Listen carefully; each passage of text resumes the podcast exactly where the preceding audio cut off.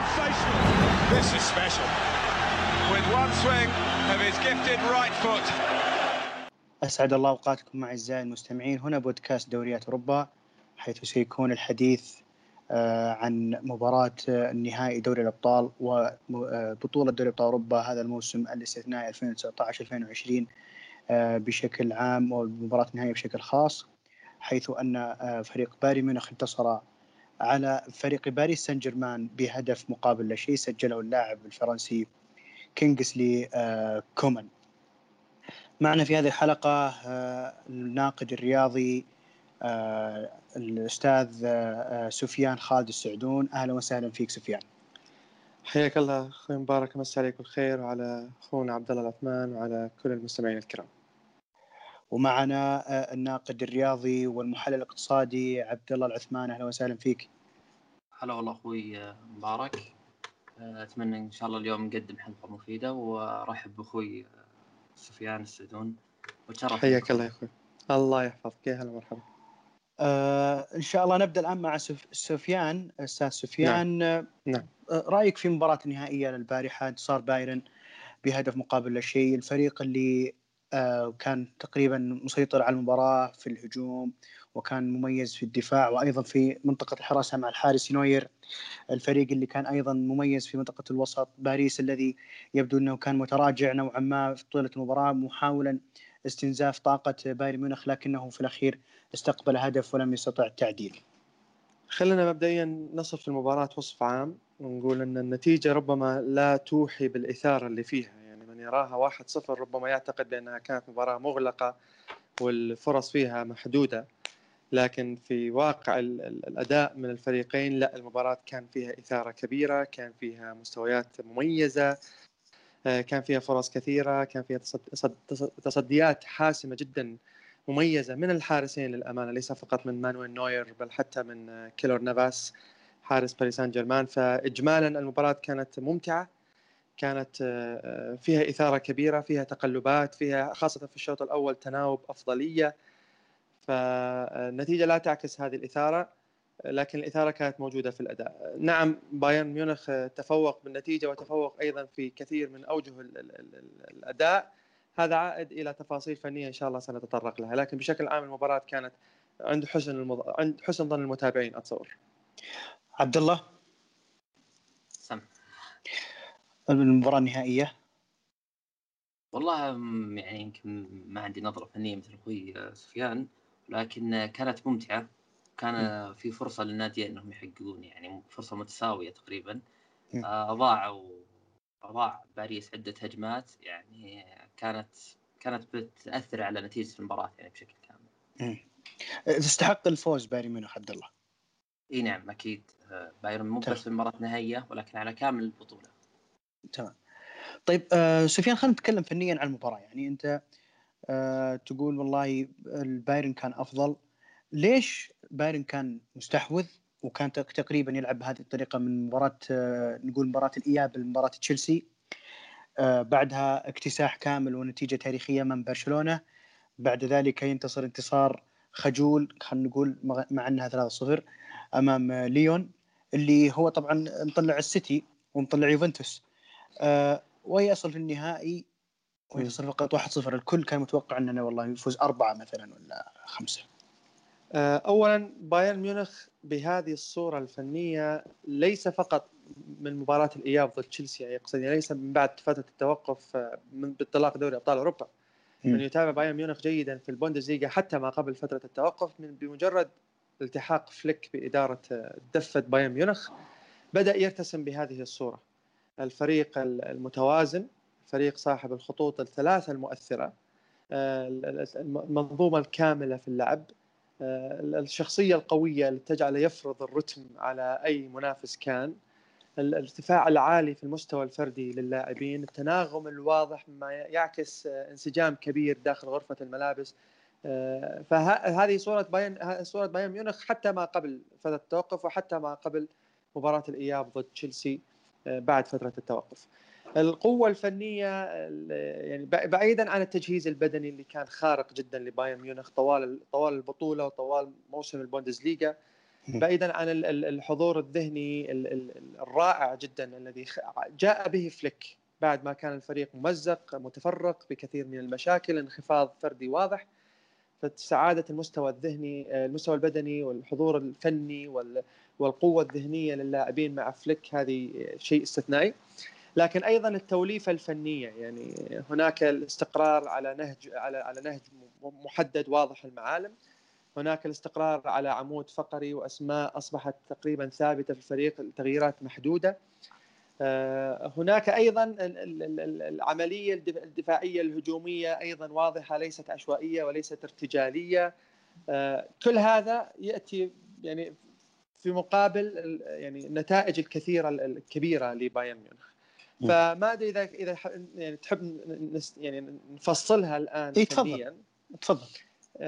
مثلا في خط الدفاع اعتماد ألابا كقلب دفاع واعتماد ديفيز كظهير أيسر، آه هذا لم يأتي اعتباطا، لأن آه هناك رسم يتم في الملعب في حال تقدم ديفيز الظهير الكندي الأيسر الرائع جدا هذا الموسم.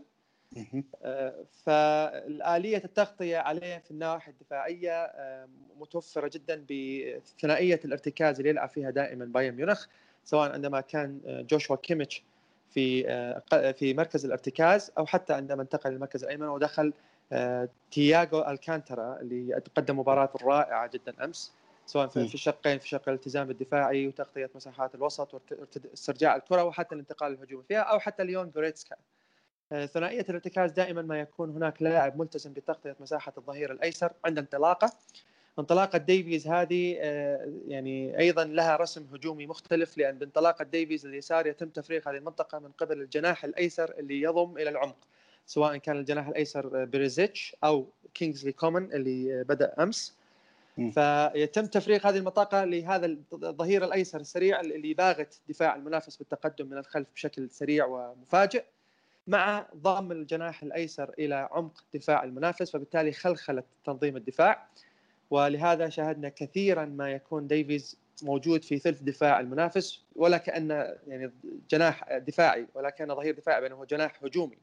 صحيح. أه وحتى عملية الانتقال الهجومي إذا كانت في الطرف الأيمن فهي أيضا مرسومة، لأن الطرف الأيمن الجناح يكون متطرف على اليسار، أه يسحب يعني تمركز خط دفاع المنافس باتجاه منطقة اللعب اللي هي المنطقة اليمنى، ثم يباغت بدخول الجناح الأيمن إلى العمق لتمرير الكرة إلى الجناح الأيسر حيث يكون ديفيز متفرغ. فبالتالي هناك مباغتة هجومية، هناك آلية انتقال واضحة المعالم. يعني غير أن الأجنحة الهجومية في بايرن ميونخ مع جادتها الكاملة للعب المباشر على المرمى، وشفنا كومان هو من أحرز الهدف، تجيد اللعب المباشر على المرمى، سواء بيريزيتش بيريزيتش أيضا أحرز أهداف في المباريات اللي شارك فيها كجناح. صحيح. جنابري أيضا. فبالتالي عندهم هذه الأسبقية بأن التهديف لا يكون فقط من رأس الحربة بل حتى من الأجنحة الهجومية. كرة القدم العصرية تحتاج الأجنحة أن تكون هدافين أيضا أو هدافون. حتى غورتسكا. هذا هذا ما أريد أن أضيفه. مولر المتفجر م. جدا مع فليك. ليون غوريتسكا اللي بوجود فليك أخذ الحرية للتقدم لخلق المباغة الهجومية من الخلف إلى الأمام، الدخول في العمق. فهذا أيضا يعطي خيارات للأطراف في بايرن ميونخ بأن اللاعب لا ليس بالضرورة أن يكون إلى ليفاندوفسكي أو بشكل مباشر على المرمى، وإنما يكون هناك خيار اللاعب إلى لعيبة قوس منطقة الجزاء أو لمن هو قادم من الخلف، سواء كان مولر أو ليون غوريتسكا أو حتى أحيانا تياغو الكانتارا، وإن كان تقدمات الهجومية تكون محسوبة جدا، لأن يعني منطقة الارتكاز في بايرن لا لا, يعني لا لا تترك مكشوفة دون تغطية. فواضح جدا من خلال هذه التفاصيل بأن عمل بايرن ميونخ، عمل فليك محسوب بالدقة. هذا هذا الانتقال الدفاعي الهجومي أحيانا أحيانا يكشف عمق دفاع بايرن ميونخ، وهذا وهذا يبرهن بأن بايرن ميونخ لم يكن كاملا.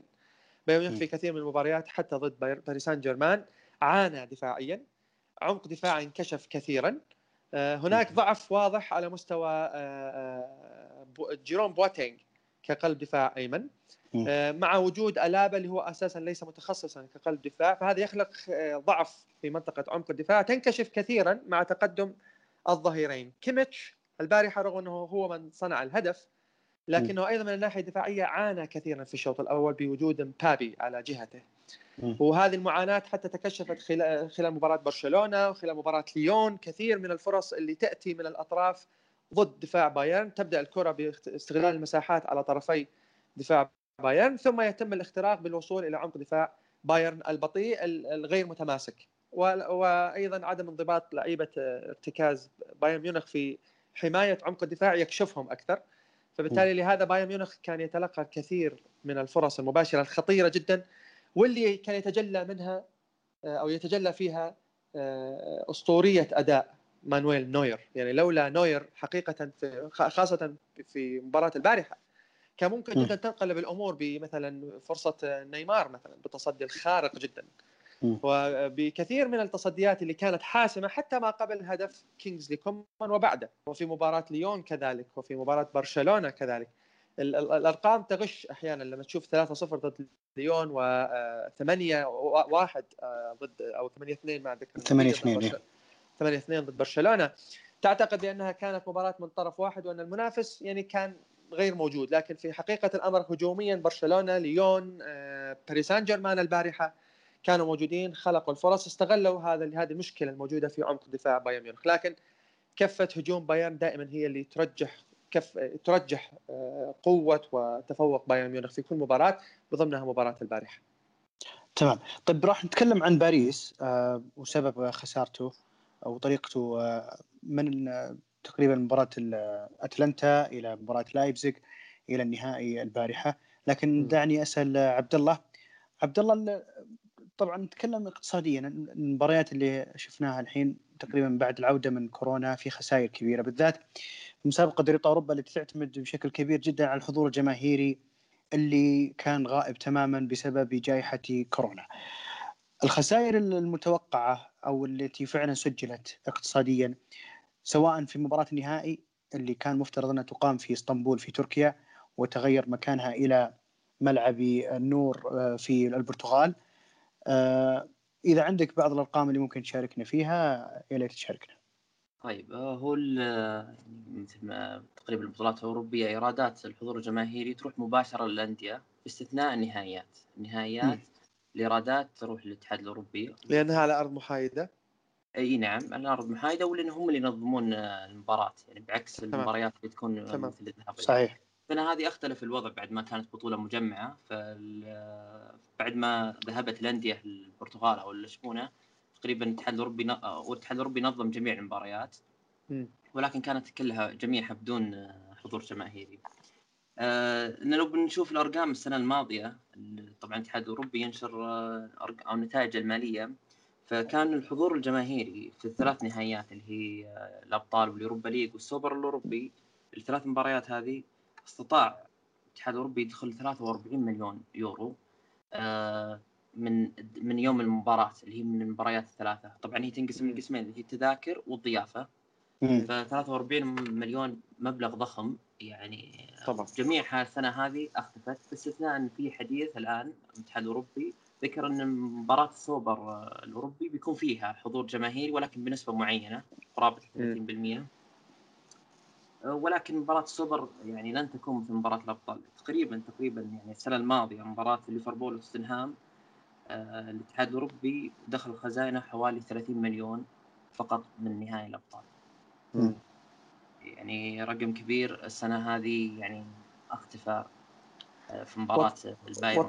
واتصور أخوي عبد الله بعد أيضا من المخاسر الاقتصادية أن حتى مساهمات الرعاة تنخفض الآن أكيد، لأن الرعاة يهمهم جدا أن يكون الحضور الجماهيري موجود، التغطية التلفزيونية على أكمل وجه، فهذه كلها طالما تغيرت حتى قيمتهم يعني قيمة عطائهم ومشاركتهم في في هذه المداخيل تنخفض.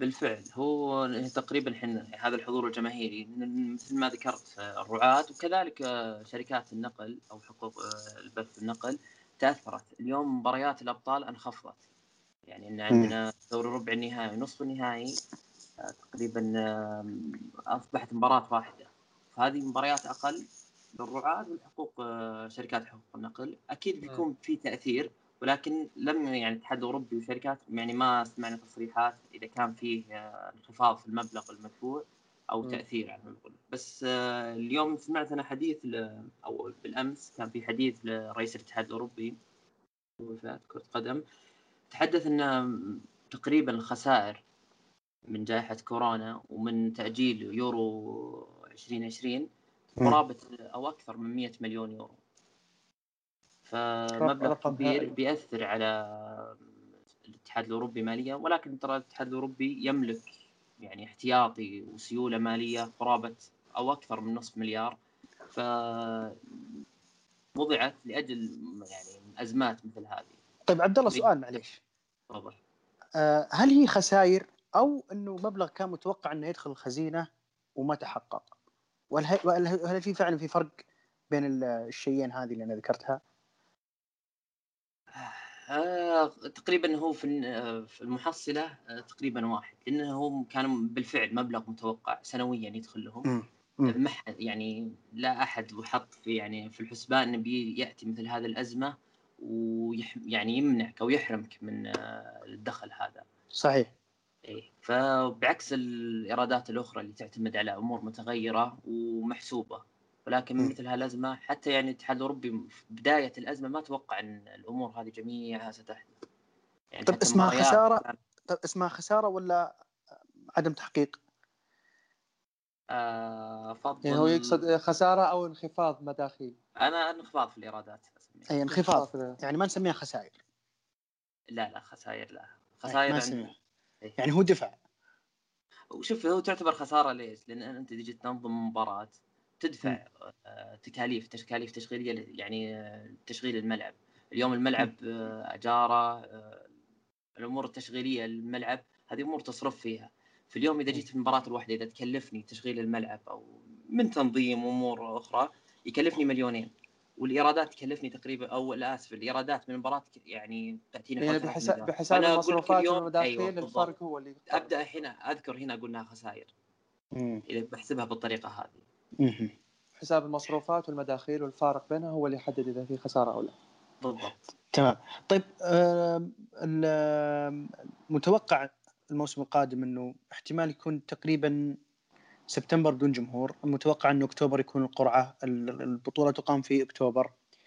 هل في توقع أنه ترجع الجماهير لو حتى بنسب معينة؟ لأن في فرنسا الآن الدوري راح أو انطلق وفي نسبة معينة من الجماهير تحضر، وانت زي ما ذكرت قبل شوي أنه راح يكون السوبر الأوروبي اللي راح يكون بإذن الله بين بايرن ميونخ وشبيليا، في جزء من الجماهير اللي راح يدخل اللي في بودابست. طبعاً بودابست يمكن من البلدان اللي حققت يعني عدد قليل جدا من المصابين بكورونا، وانه ممكن يسوون عليه كنترول، لكن برضو راح يكون في عدد قليل بالفعل. طب نبدا من الموسم المقبل، يعني نترك السوبر الاوروبي. الاتحاد الاوروبي صعب انه يفرض انظمه وقوانين على الحكومات. اليوم الحكومات هي اللي من تحدد اذا كان فيه حضور جماهيري ولا ما في حضور جماهيري في المباريات اللي تقام على اراضيها. فهو سيضع يعني يعني بروتوكولات تعمل بها الأندية، وفي النهاية القرار للحكومات. ولكن متوقع متوقع أن فيه يعني يعني بالذات الدوريات الخمس الكبرى أن فيه في متوقع أن حضور جماهيري بيكون بنسب محدودة قرابة ثلاثين بالمئة بالذات في حتى نهاية السنة هذه. أتصور يعني ألمانيا عبد الله أعتقد، وأنا ما هذه المعلومة يمكن ما أحتاج للتأكيد، ألمانيا صرحت بأن بداية الموسم ستشهد حضور جماهيري بنسبة يعني تبدأ تبدأ بسيطة ثم يتم قياس الوضع مباراة مباراة لتحديد زيادة أو حضور الجماهير. بالفعل يعني كلام فيه حتى في الدول الأخرى. ولكن الحين ترى في نقطة مهمة الآن في أوروبا، في جائحة كورونا يعني تقريبا نسميها موجة ثانية، الأرقام متزايدة في إسبانيا تحديداً، في إيطاليا، في إسبانيا نعم. حتى في بريطانيا أرقام يعني لم نشاهدها من خمسة شهور أربع شهور. فيمكن هذه تأثر على القرارات القرارات اللي صدرت من الحكومات الأوروبية مؤخراً. إيه يمكن تأثر أو تأخرها قليلاً. صحيح. طيب آه سفيان آه ودك ترجع فنياً؟ أي باريس آه ليش خسر أمس؟ وباريس كان على الأقل أفضل أقل أفضل قليلا في مباراة لايبزيغ، ما كان مقنع بشكل كامل مباراة أتلانتا. الكل كان يتوقع أنه المباراة منتهية لكن قلبها باريس في آخر الدقائق. باريس سان جيرمان في مباراة لايبسيج تحسن عن أتلانتا لسببين رئيسيين: مشاركة الأرجنتينيين باريديس في الوسط ودي ماريا، عودة دي ماريا اللي كان غائب كان غائب ضد أتلانتا. هذين اللاعبين قدما مباراة رائعة جدا ضد لايبسيج. وسط باريس سان جيرمان كان عظيم في تلك المباراة، مباراة نصف النهائي ضد الفريق الألماني، مع توهج فردي خارق جدا لنيمار ومبابي. فهذا عوض باريس سان جيرمان عن المشاكل الدفاعية اللي أيضا كشفها الفريق الألماني، لكن كان الهجوم خارق، كان الوسط ناجح جدا على مستوى استرجاع الكرة، خنق المنافس لتعطيل عملية بناء الهجمة من منطقة دفاع لايبزيغ، واسترداد الكرة يعني في منطقة قريبة من منطقة دفاع الفريق الألماني لخلق الفرص، وبالتالي تحصل على فرص كثيرة في تلك المباراة ضد الفريق الألماني. فبالتالي هذا الفارق اللي جعل باريس سان جيرمان أفضل مقارنة بمباراة أتلانتا. طيب لماذا عاد باريس سان جيرمان للضعف ضد بايرن ميونخ؟ طبعا مع فارق الإمكانيات بين لايبزيغ وبايرن ميونخ على مستوى الإمكانيات أكيد الفارق كبير، لكن باريس سان جيرمان كفريق وكأفراد البارحة أولا باريديس كان ضعيف جدا عكس مباراة لايبزيغ، يكاد لا يظهر. يعني هيريرا كان مميز أكثر، رغم أن هيريرا ليس بلاعب الارتكاز الهجومي، لكن ظهر أكثر أمس في عملية الانتقال من الدفاع إلى الهجوم. كان هو من يستلم الكرة من ماركينيوس ويحاول بت... بت... يعني إما إما بجهد بدني للوصول إلى منطقة ارتكاز بايرن ميونخ، أو حتى بتمريرات ذكية لتوفير المساحة وإيصال الكرة إلى ثلث الهجوم. وظهر حتى في كرة دي ماريا، إذا نتذكرها فرصة دي ماريا الذهبية جدا، هيريرا مرر التمريرة ممتازة. فمفارقة أن يكون هيريرا ذو النفس الدفاعي هو المميز أكثر في وسط باريس سان جيرمان البارحة، يتأكد لك بأن باريديس لم يكن مميزا، لم يكن لم يكن في يومه، بدليل أنه أيضا من أول الاستبدالات المبكرة اللي تدخل في المباراة. فهذه واحدة من الأسباب اللي أعادت باريس سان جيرمان إلى مربع الضعف وانخفاض الأداء. ثانياً ثلاثي الهجوم اللي هو ثلاثي هجوم خارق جداً لباريس سان جيرمان، دي ماريا نيمار مبابي، البارحة خانوا فريقهم، يعني لم يكونوا أبداً في المستوى. آه نعم هناك جهد، نعم هناك حركة، لكن هناك غياب الجودة في الإنتاج، إنتاج الفرص، وحتى الفرص اللي أتيحت لهم فرص حقيقية. آه إما تعملق جداً آه نوير في صدها، لكنها حتى على مستوى العدد فرص قليلة، يعني ثلاثة أو أربعة أو حتى يعني في أحسن الأحوال خمسة على مدار تسعين دقيقة. هذا إنتاجية ضعيفة جدا لهجوم باريس سان جيرمان. على مستوى الأفراد نيمار خذ الفريق جدا البارحة، حتى إحصائيا اللاعب كان قليل جدا جدا. مبابي ربما أكثر نشاطا نسبيا من نيمار، لكن حتى على مستوى البركة في الجهد كانت قليلة جدا. دي ماريا اللي كان الكل ينتظر منه أنه هو خاصة أخذ راحة أكثر من زملائه، أنه يبرز أكثر وهو يلعب. كان يلعب في الشوط الأول على جهة ديفيز، وديفيز كثير التقدم، يعني كنا نفترض بأن دي ماريا سيجد الحرية أكثر للبروز، لكن دي ماريا أيضا كان مختفي. فهذا أيضا عامل ثاني رئيسي جدا في لماذا كان باريس سان جيرمان بعيد عن الخطر الهجومي اللي شفناه مثلا ضد لايبزيغ. ثالثا، وهذه نقطة مهمة جدا يغفل عنها الجمهور، بأن قوة أجنحة بايرن ميونخ عطلت أظهرة باريس سان جيرمان. كيرير وبرنات، برنات مثلا الإسباني معروف عنه صاحب نفس هجومي مميز جدا، حتى أنه يحرز أهداف، لكنه البارحة كان ما يعني ما شفناه تقريبا في ولا لقطة، أو ربما لقطات جدا قليلة في يصل إلى يتجاوز نصف الملعب، كناية على الالتزام الدفاعي الكامل ضد نابري، ضد كومان كومان اللي هو مع ديفيز بهدلوا كارير جدا البارحة.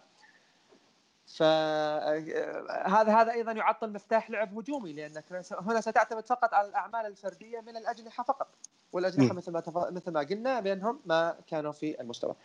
رابعا، وهذا التفصيل مهم من الناحية الفنية، أخطأ توماس توخيل البارحة في الشوط الثاني عندما استبدل مواقع دي ماريا ومبابي، نقل مبابي إلى جهة ديفيز وجاب دي ماريا إلى جهة كيرير. دي ماريا لم يكن بالانضباط الدفاعي في في حماية كيرير، وهذا كشف كيرير كيرير اللي في الشوط الثاني في أكثر من لقطة كومان كان يجد الحرية على القائم القائم الثاني بعيد ليشكل خطر، سجل هدف، وكان ممكن يسجل هدف ثاني أيضا لولا تصدي كيلر نافاس. فبالتالي في تفاصيل في تفاصيل حاسمه جدا هي من جعلت باريس سان جيرمان اضعف في الصوره وفي المستوى مما كان عليه في نصف النهائي ضد لايبزيج. لكن احقاقا للحق باريس سان جيرمان لم يكن سيئا، يعني كان اكيد اقل من بايرن ميونخ، بايرن ميونخ كان افضل، لكن ايضا لم يكن سيئا بايرن ميونخ. ارجع للفرص الحقيقيه اللي خلقها باريس سان جيرمان لترى بانه استغل الى حد ما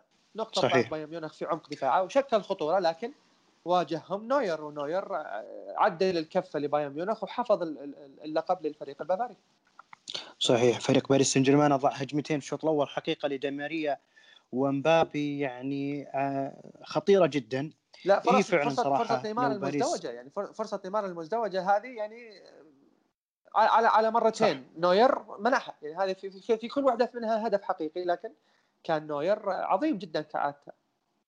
تسديده مبابي كانت في النص، يعني في متناوله، وهذا هذا هذا اللي اقوله هذا اللي اقوله يعني حتى هي. يعني الجهود اللي كانوا كانت تجي من مبابي، من دي ماريا، من نيمار ما كان فيها بركه، لان ما كانوا اللاعبين في تركيزهم، والا كره مثلا مثل مثل ما كره مبابي مثل ما تفضلت هذه كان عنده خيارات افضل للتسديد، لكن حتى يعني مبابي لاعب محقق كاس العالم ما توقعت انه يرتبك بهالشكل في نهائي الابطال اللي كان خالي من الجمهور.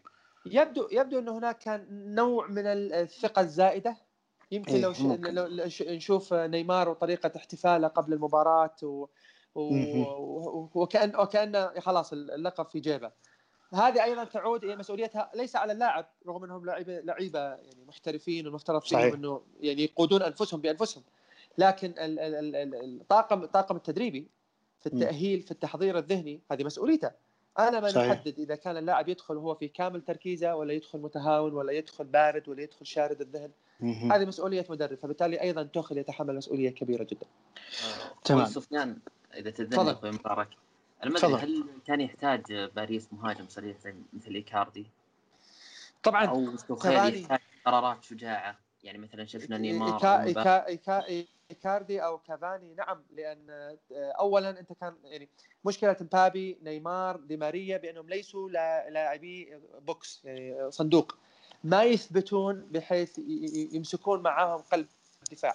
لعيبه يطلعون خارج المنطقه كثير ويتحركون كثير، يعتمدون على السرعه والمساحه، فبالتالي لما تفرغ انت منطقه الدفاع العمق الهجومي من من راس حربه ثقيل ثابت داخل يمسك لك على الاقل قلب دفاع واحد في بايرن ميونخ، ويخلي المساحات للأجنحة أو لعيبة الهجوم المهاريين السريعين إنه يدخلون من الخلف ويدخلون في هذه الثغرات اللي هو يخلقها. هذا أنت خسرت حل، خاصة وأنت تلعب ضد عمق بايرن ميونخ هو أصلا مختل. لو تخيل لو كان ضدهم مثلا كافاني بدنيا يعطل واحد فيهم، يعطل زولي مثلا، فبالتالي يكشف ألابة ضد سرعة نيمار ولا سرعة مبابي، هذا كان راح يكون حل هجومي طبعا. صحيح. طيب آه عبد الله، آه رأيك في فكرة تجمع الفرق آه سواء الدوري الأوروبي اللي اجتمعوا في ألمانيا أو اللاعبين أو الفرق اللي تأهلت لدور الثمانية في دوري الأبطال في دولة البرتغال، ليش هالدولتين اختيروا؟ وهل الفكرة هذه طبعا لاقت استحسان بعض المتابعين آه أنه ممكن تكون فكرة تجمع لعب المباريات من مباراة واحدة فكرة واردة في السنوات القادمة؟ طيب آه يمكن نتكلم أكثر في دوري الأبطال، يعني اختيارهم من المدينة واحدة هي اللي شفونا. صحيح. الأبطال آه وهذا يمكن سؤال، يعني بعكس آه لأن تقريبا يمكن بحثت أنا أكثر في أكثر من موضوع وأكثر من تحليل للموضوع، فكان يمكن أقرب تحليل أنه أول شيء وجود ملعبين في لشبونة، وملعبين ما أخذ أعلى تصنيف في الاتحاد الأوروبي. الاتحاد الأوروبي لديه تصنيفات الملاعب، وما أخذ أعلى تصنيف اللي هو أربع نجمات، ملعب بنفيكا وملعب سبورتنج لشبونة. إيه نعم آه الاثنين آه يعني يمكن في مدن أخرى مثل مدريد لندن فيها ملاعب آه ولكن يمكن حتى وجود عدم أو عدم وجود أندية برتغالية آه في دوري الأبطال، هذه نقطة إضافية عشان ما تدم يعني الجماهير. هذا على إحصائيات الإصابة في كورونا أكيد لها، وأقل عدد إصابات بالفعل. صحيح.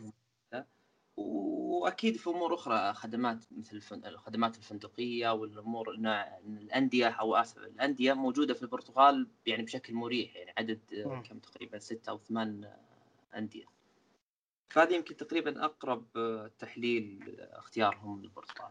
طب هل في فائدة اقتصادية للدولتين هذه؟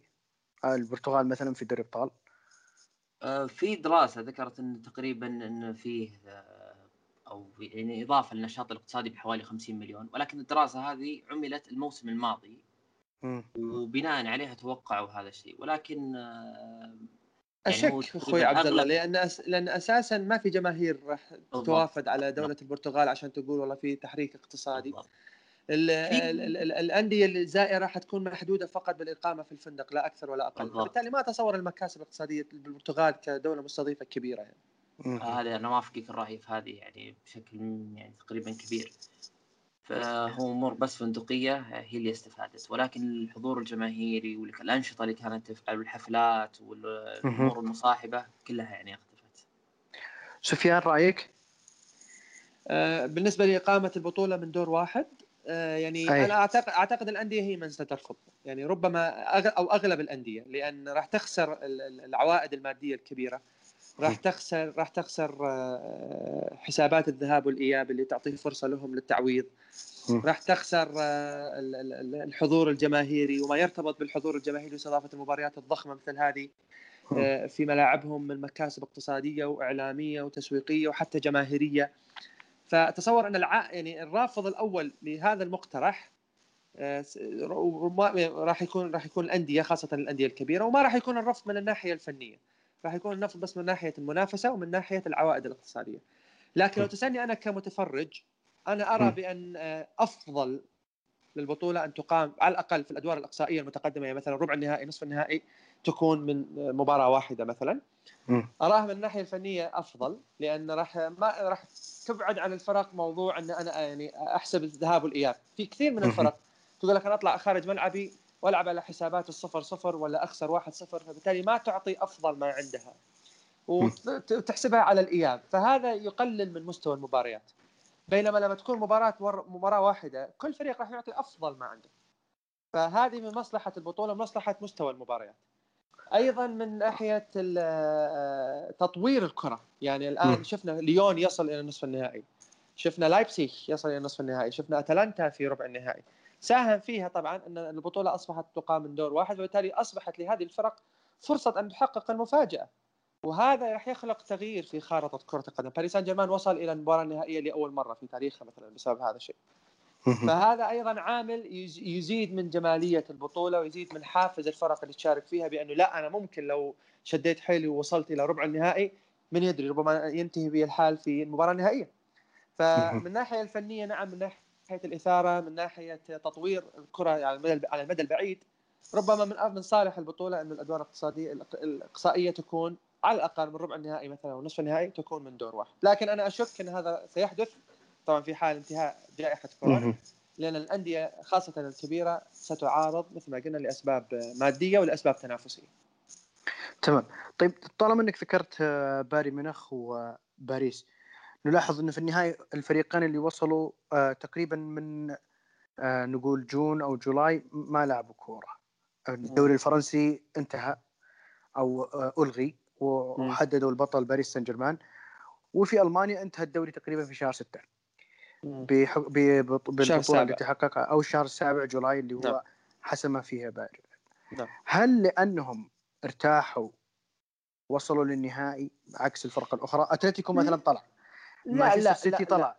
لا لا لا لا ما ما أشك أو بحر أشك لا لا أعتقد، لأن في المقابل الفرق اللي اللي لعبت هذه الأدوار بالعكس في جاه في رتم مباريات أعلى. بالآن ممكن تقول إن بايرن ميونخ كان بعيد عن المباريات، فجأة لقى نفسه في في ربع النهائي أو في دور ستة عشر يعني في دور إقصائي، بينما الفرق اللي الأخرى كانت لا تخوض مباريات ومستعدة وجاهزة. فلا أعتقد الأمر بهذا الشكل، لكن الفارق أن أولا باريس سان جيرمان خدم الحظ أمام أتلانتا في اللحظة الأخيرة، ولكن ممكن يكون باريس سان جيرمان من دور ستة عشر خارج أو دور ربع النهائي خارج هي. دور ثمانية دور ستة عشر، فبالتالي أو دور ثمانية عفوا دور ثمانية، فهذه جزئية. لكن بشكل عام اللي جعل بايرن ميونخ بشكل خاص يصل التحضير البدني الهائل، يعني احنا شفنا اللاعبين حتى على المستوى الفردي، ورغم أن هذه المباريات اللي خاضها في دور الأبطال حتى المباراة النهائية كانت مباريات متلاحقة يعني فترة الراحة فيها بينها قصير، لكن دائما كان يقدم كل مباراة وهو في أعلى رتم، جاهزية بدنية عالية. قليل جدا ما شفنا إصابات بدنية مثلا مثل إصابة بوتينغ، وكانت إصابة بسبب احتكاك حتى ليست بسبب إصابة عضلية يعني.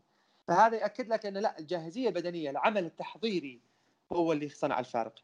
بالنسبة لباريس سان جيرمان، استعادة المصابين، استعادة دي ماريا، استعادة باريديس هي اللي ربما رجحت كفتهم ضد لايبسيج. آه لكن أيضا وصول باريس سان جيرمان في جانب كثير من الحظ خاصة ضد أتلانتا. فبالتالي المقياس الحقيقي بالنسبة لي هو بايرن ميونخ، وبايرن ميونخ ما وصل لأنه كان مرتاح أكثر، وصل لأنه كان حاضر أكثر من الناحية البدنية بشكل خاص، وعموما من الناحية الفنية والذهنية. اللعيبة كانوا جاهزين جدا للمباريات. عبد الله تفضل. على نفس الموضوع، بايرن هل أنا ارتاح وباريس سان جيرمان برضو مرتاح، عشان كذا وصلوا النهائي، لأن النصف النهائي كان في فريقين فرنسيين اللي هو ليون وباريس، وكان فيه السيتي و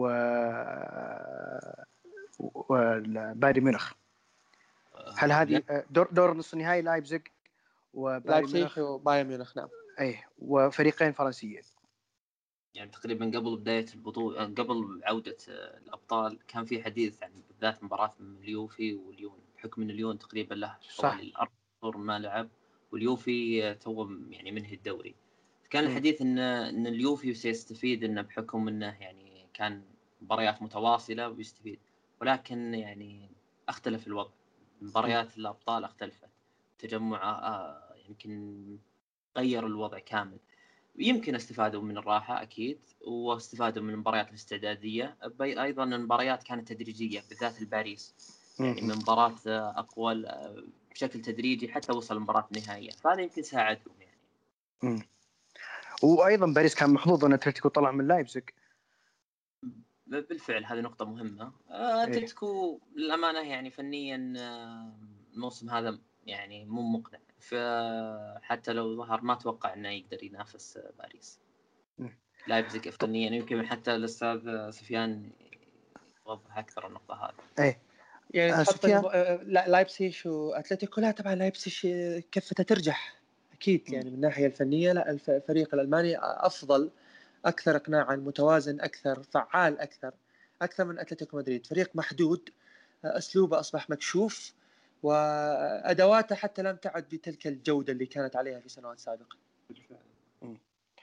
طيب عبد الله، الحين توزيع الإيرادات للفرق من الاتحاد الأوروبي للأندية، يعني مثلا مفروض بايرن ياخذ إيرادات عالية، هل إيرادات هل ممكن راح توصل مع المشاكل الاقتصادية هذه للأندية اللي شاركت على الأقل؟ أه مثل ما قلنا الاتحاد الأوروبي يعني عنده تقريبا احتياطي ضخم وسيولة ضخمة، فمتوقع منه ما يخفض من إيرادات الأندية. طبعا لما الحين ما في أي توضيح رسمي، لكن متوقع أنه يوزع مثل ما ذكر في بداية الدورة الحالية، طبعا الدورة اللي هي ثلاث سنوات، ومتوقع أن الأرقام كلها تكون نفس المتوقع. يعني باريس يعني نفس السنوات الطبيعية، قصدك نفس السنوات الطبيعية لن تتأثر. إيه طيب، ما ما ما يقدر مثلا الاتحاد الأوروبي يرسل مثلا تنويه أو شيء إنه والله السنة السنة هذه راح تكون أقل بسبب الجائحة، وأتوقع الناس راح تتفهم.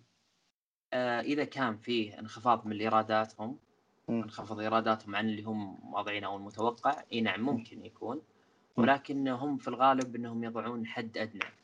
يعني في بداية الدورة الحالية أعلنوا أنهم سيحصلون على إيرادات ثلاثة مليار ومئتين وخمسين مليون، وستوزع يعني بنسب وضعوها للأندية. فالمبالغ هذه إذا كانت أنخفض الرقم عن الرقم هذا ممكن، ولكن في الغالب وهذا الأرجح الأرقام تكون أعلى. يعني هم يذكرون ثلاثة مليار ومئتين وخمسين مليون، ولكنهم يحققون دخل ثلاثة مليار وثلاثمئة وثلاثمئة وخمسين. يغطي النقص. طيب ايش تتوقع يا عبد الله، بي بيحطون تنويه بنقص الإيرادات؟ حتى لو راح يوزعونها طبيعي، إيرادات اي بياخذون من احتياطي ويغطون، لان هم الاتحاد الاوروبي الان يحاول قد ما يقدر ان ما الانديه ما تتاثر ويساعدهم. حتى في برامج اخرى يطرحونها حاليا تساعد الانديه انها تمشيهم يعني امورها الماليه. سفيان، أتوقع الأندية لن لن لن يعني تحصل على نفس الإيرادات يعني في المواسم الطبيعية، منطقي جدا.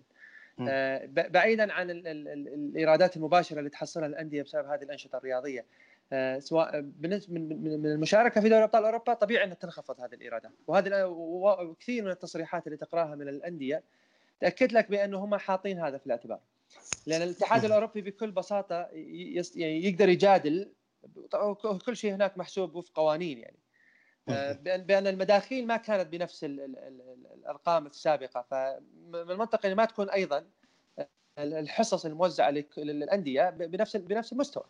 فأتصور بأن الأندية لن تحصل على نفس المقابل الضخم اللي كان يتحقق في المواسم الماضية، لكن الأندية الكبيرة جدا مثل بايرن ميونخ، مثل باريس سان جيرمان، مثل ريال مدريد، مثل برشلونة، سيتي، ليفربول، هذه لن تتأثر كثيرا بانخفاض إيراداتهم من المشاركة في دوري أبطال أوروبا. الأندية اللي راح تتضرر فعلا هي الأندية المتوسطة والأندية الضعيفة، لأن م. هذه هي اللي تقاتل طوال الموسم للمشاركة في دوري أبطال أوروبا، فتعوض كل خسائرها واستثماراتها في اللاعبين وفي رواتب اللاعبين وفي المصروفات كلها على مداخيل مداخيلهم من المشاركة في مباريات دوري أبطال أوروبا لتعويض هذا هذه الاستثمارات وتحقيق شيء من الربح.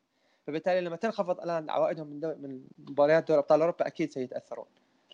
طيب عبد الله، في مباريات هالموسم او بعد استكمال الموسم في دوري ابطال اوروبا صارت مجانيه من ناحيه بث حقوق بث، يعني ايه نقد تلفزيوني. إيه؟ آه في بالفعل في قنوات، انا اتذكر في ايطاليا. طيب في معناته كذا راح راح معناته راح يكون في يعني حتى ايرادات النقد التلفزيوني اي راح تقل لانه بث مجاني. اي يمكن النقطه هذه برضو جميله، ولكن انا ما مم يعني مو متاكد من النقطه هذه، لانها في الغالب ان مباريات الابطال حتى في السنوات الماضيه في مباريات معينه تبث مجانا في الدول الاوروبيه. امم لكن السنه هذه بس السنه هذه بسبب الكورونا قصدي. آه لا اعلم، يعني ما عندي الامانه. طيب لو لو فعلا صار هالامر، هل بتقل الإيرادات والناس يعني ممكن تتضرر الأندية؟ لا أعتقد، بالذات يعني حتى حدث هذا أتوقع في إيطاليا. كان في مشكلة يمكن تذكرونها قبل تقريبا شهرين أو ثلاثة شهور، عندما كان بي إن سبورت لم ينقل مباريات الدوري الإيطالي بعد العودة. صحيح صحيح. وكان الرابطة والاتحاد والأندية بشكل عام كانوا ضد أن شركات الحقوق يعني تخفض من من قيمة الدفعات المالية، بالعكس كانوا يطالبون بها كاملة، رغم أن بعض المباريات بثت مجانا في إيطاليا. سفيان، أستبعد أن يكون هناك بث مباريات بشكل مجاني، أستبعد، لأن من من من يعني من المداخيل الأساسية للاتحاد الأوروبي والبطولة دوري أبطال أوروبا هي النقل التلفزيوني. قد ينخفض تنخفض قيمة المدخول المقابل اللي تدفع القنوات التلفزيونية مقابل شراء الحقوق. أكيد كل القنوات المالكة حقوق لنقل مباريات كرة القدم في أي بطولة ليس فقط دوري أبطال أوروبا راجعت قيمة المدفوعات للاتحادات الكروية بسبب جائحة كورونا، وطبعا بحكم أنهم أيضا تضرروا كقنوات ناقلة تلفزيونية من مداخيل الرعاة ومداخيل المعلنين. فأستبعد أن يكون هناك بث مجاني للمباريات. ربما تكون مباريات اللي هي يسمونها لو بروفايل، اللي هي غير جذابة، تبث بشكل مجاني لاستقطاب مشاهدات أكثر لهذه المباريات، لا يعني لا لا أكثر يعني. أما أن تكون مباريات مثلا رسمية، مباريات أساسية، مباريات مهمة في دوري الأبطال تبث بشكل مجاني حتى وإن كانت مناطقيا في منطقة مجانية وفي منطقة لا، أستبعد، لأن مداخيل النقل التلفزيوني أساسية جدا في حسابات الاتحاد الأوروبي خاصة في مسابقة دوري أبطال أوروبا. تمام. طيب آه الحين احنا وصلنا تقريبا آه نهاية الحلقة، وهذا نهاية الموسم الأول لبودكاست دوريات أوروبا. آه كان لنا الشرف العظيم استضافتكم في الحلقة الأخيرة، كان مسك ختام تواجدكم أستاذ سفيان وأستاذ عبد الله. لكن نبي تشكيلة الموسم الأوروبي من وجهة نظركم. صحيح أن بعضكم ما هيأ نفسه لهذا السؤال، لكن من نظرة بعض ممكن واحد يحب لاعبين واحد مثلا. تفضل.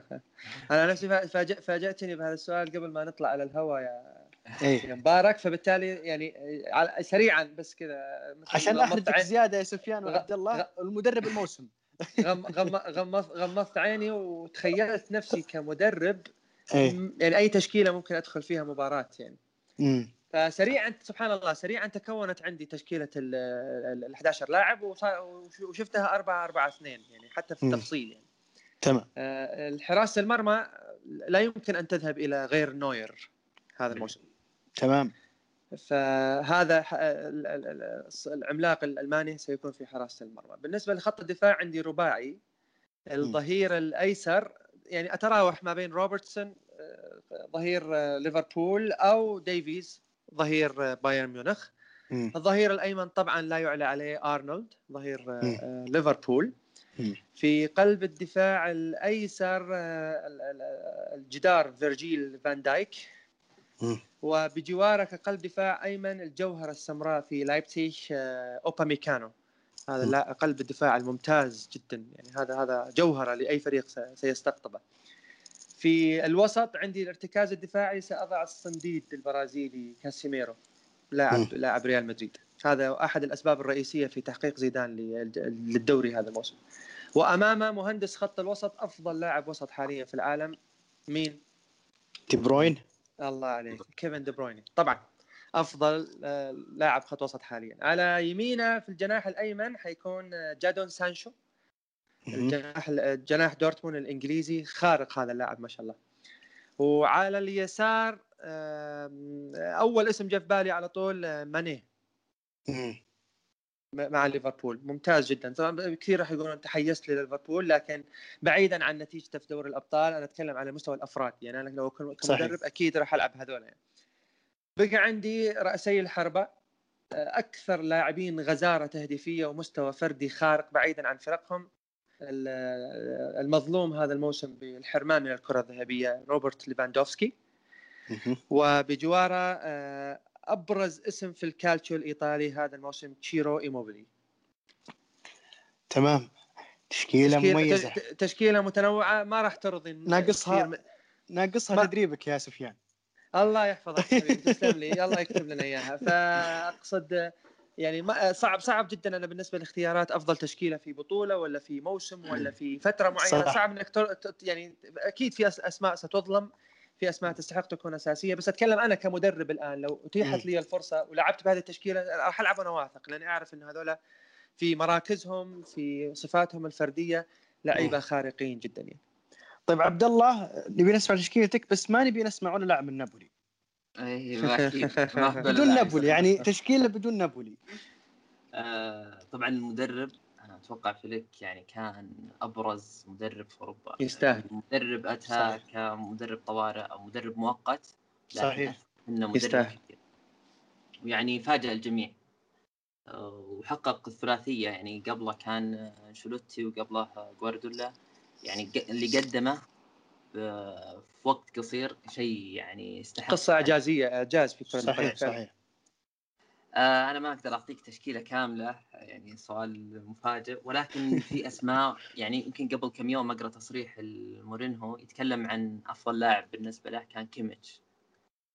آه للأمانة سمعت التصريح بديت أعيد يعني المباريات اللي شاهدتها كيميتش آه تقريبا ما ادري يمكن يعني سفيان تابع اكثر مني آه يعني بين خانتين كان بين الظهير اليمين وكان بين الوسط صحيح آه ولعب في الخانتين وقدم مستويات مبهره ارقامه جميله في الابطال يتمنى كيميش صحيح فعلا يعني في الابطال وكذلك في في الدوري الالماني في البوندسليغا آه هجوميا دفاعيا آه يعني لاعب ممتاز لاعب يعني ممتاز. آه بيكون آه خليفه للقائد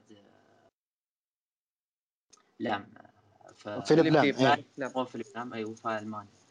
أنا أشوفها يعني أنا ما أعتبره الأبرز ولكن أنا أشوفها اسم يعني ينافس الأسماء لازم يكون في تشكيلة نعم بالفعل مع أرنولد صح يعني كان منافسة شديدة بين الاثنين.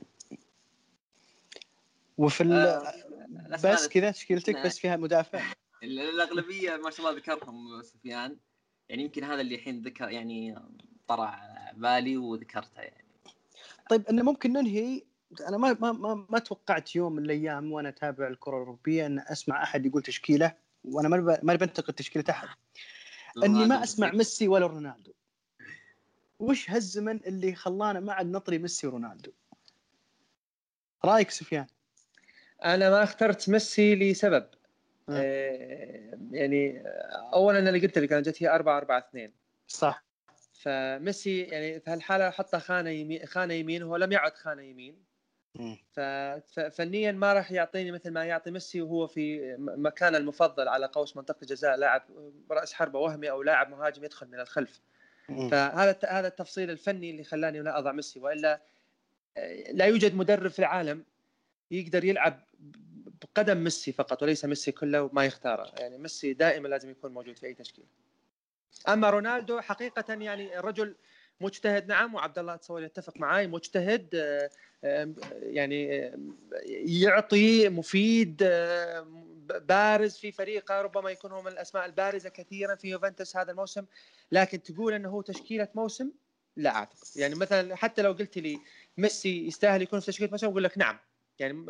ينافس ليفاندوفسكي، تشيرو إيموبيلي، بنزيما، يستحقون يكونوا في تشكيله موسم. رونالدو على المستوى الفردي الحين ما اتكلم حتى عن الارقام وجدل انه كم ضربه جزاء وما اعرف ايش. آه رونالدو لا، انا انا شخصيا لا, لا ارى له مكان في تشكيله الموسم، والله اعلم. طبعا هذا رايي. عبد الله آه اتوقع ان حان الوقت ان نستعد، يعني ان نفكر الوداع الاساطير الوداع الاساطير الاثنين هذولي. اتوقع نعم. ان الان يعني يمكن هذا بيكون اول موسم أو هذا تقريباً أول موسم عدم وجود الثنائي في نصف النهائي الأبطال لأول مرة تقريباً من اثنتي عشرة سنة أو ثلاثة عشر سنة لأول. وكذلك هذا يمكن متوقع أن يكون أول مرة جميع الجوائز الفردية، الحذاء الذهبي،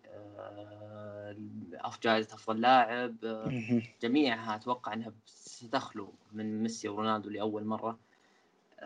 الحذاء الذهبي اللي فاز فيه تشيرومبلي لن يعني يعني تقريباً ثلاثة عشر أو اثنتي عشرة سنة رونالدو وميسي محتكرينها. في سنة من السنوات سواريز أتوقع تعادل معهم في واحدة من السنوات، ولكن ثلاثة عشر هم محتكرين الجائزة. السنة هذه سيختفون عن هذه الجوائز الفردية لأول مرة.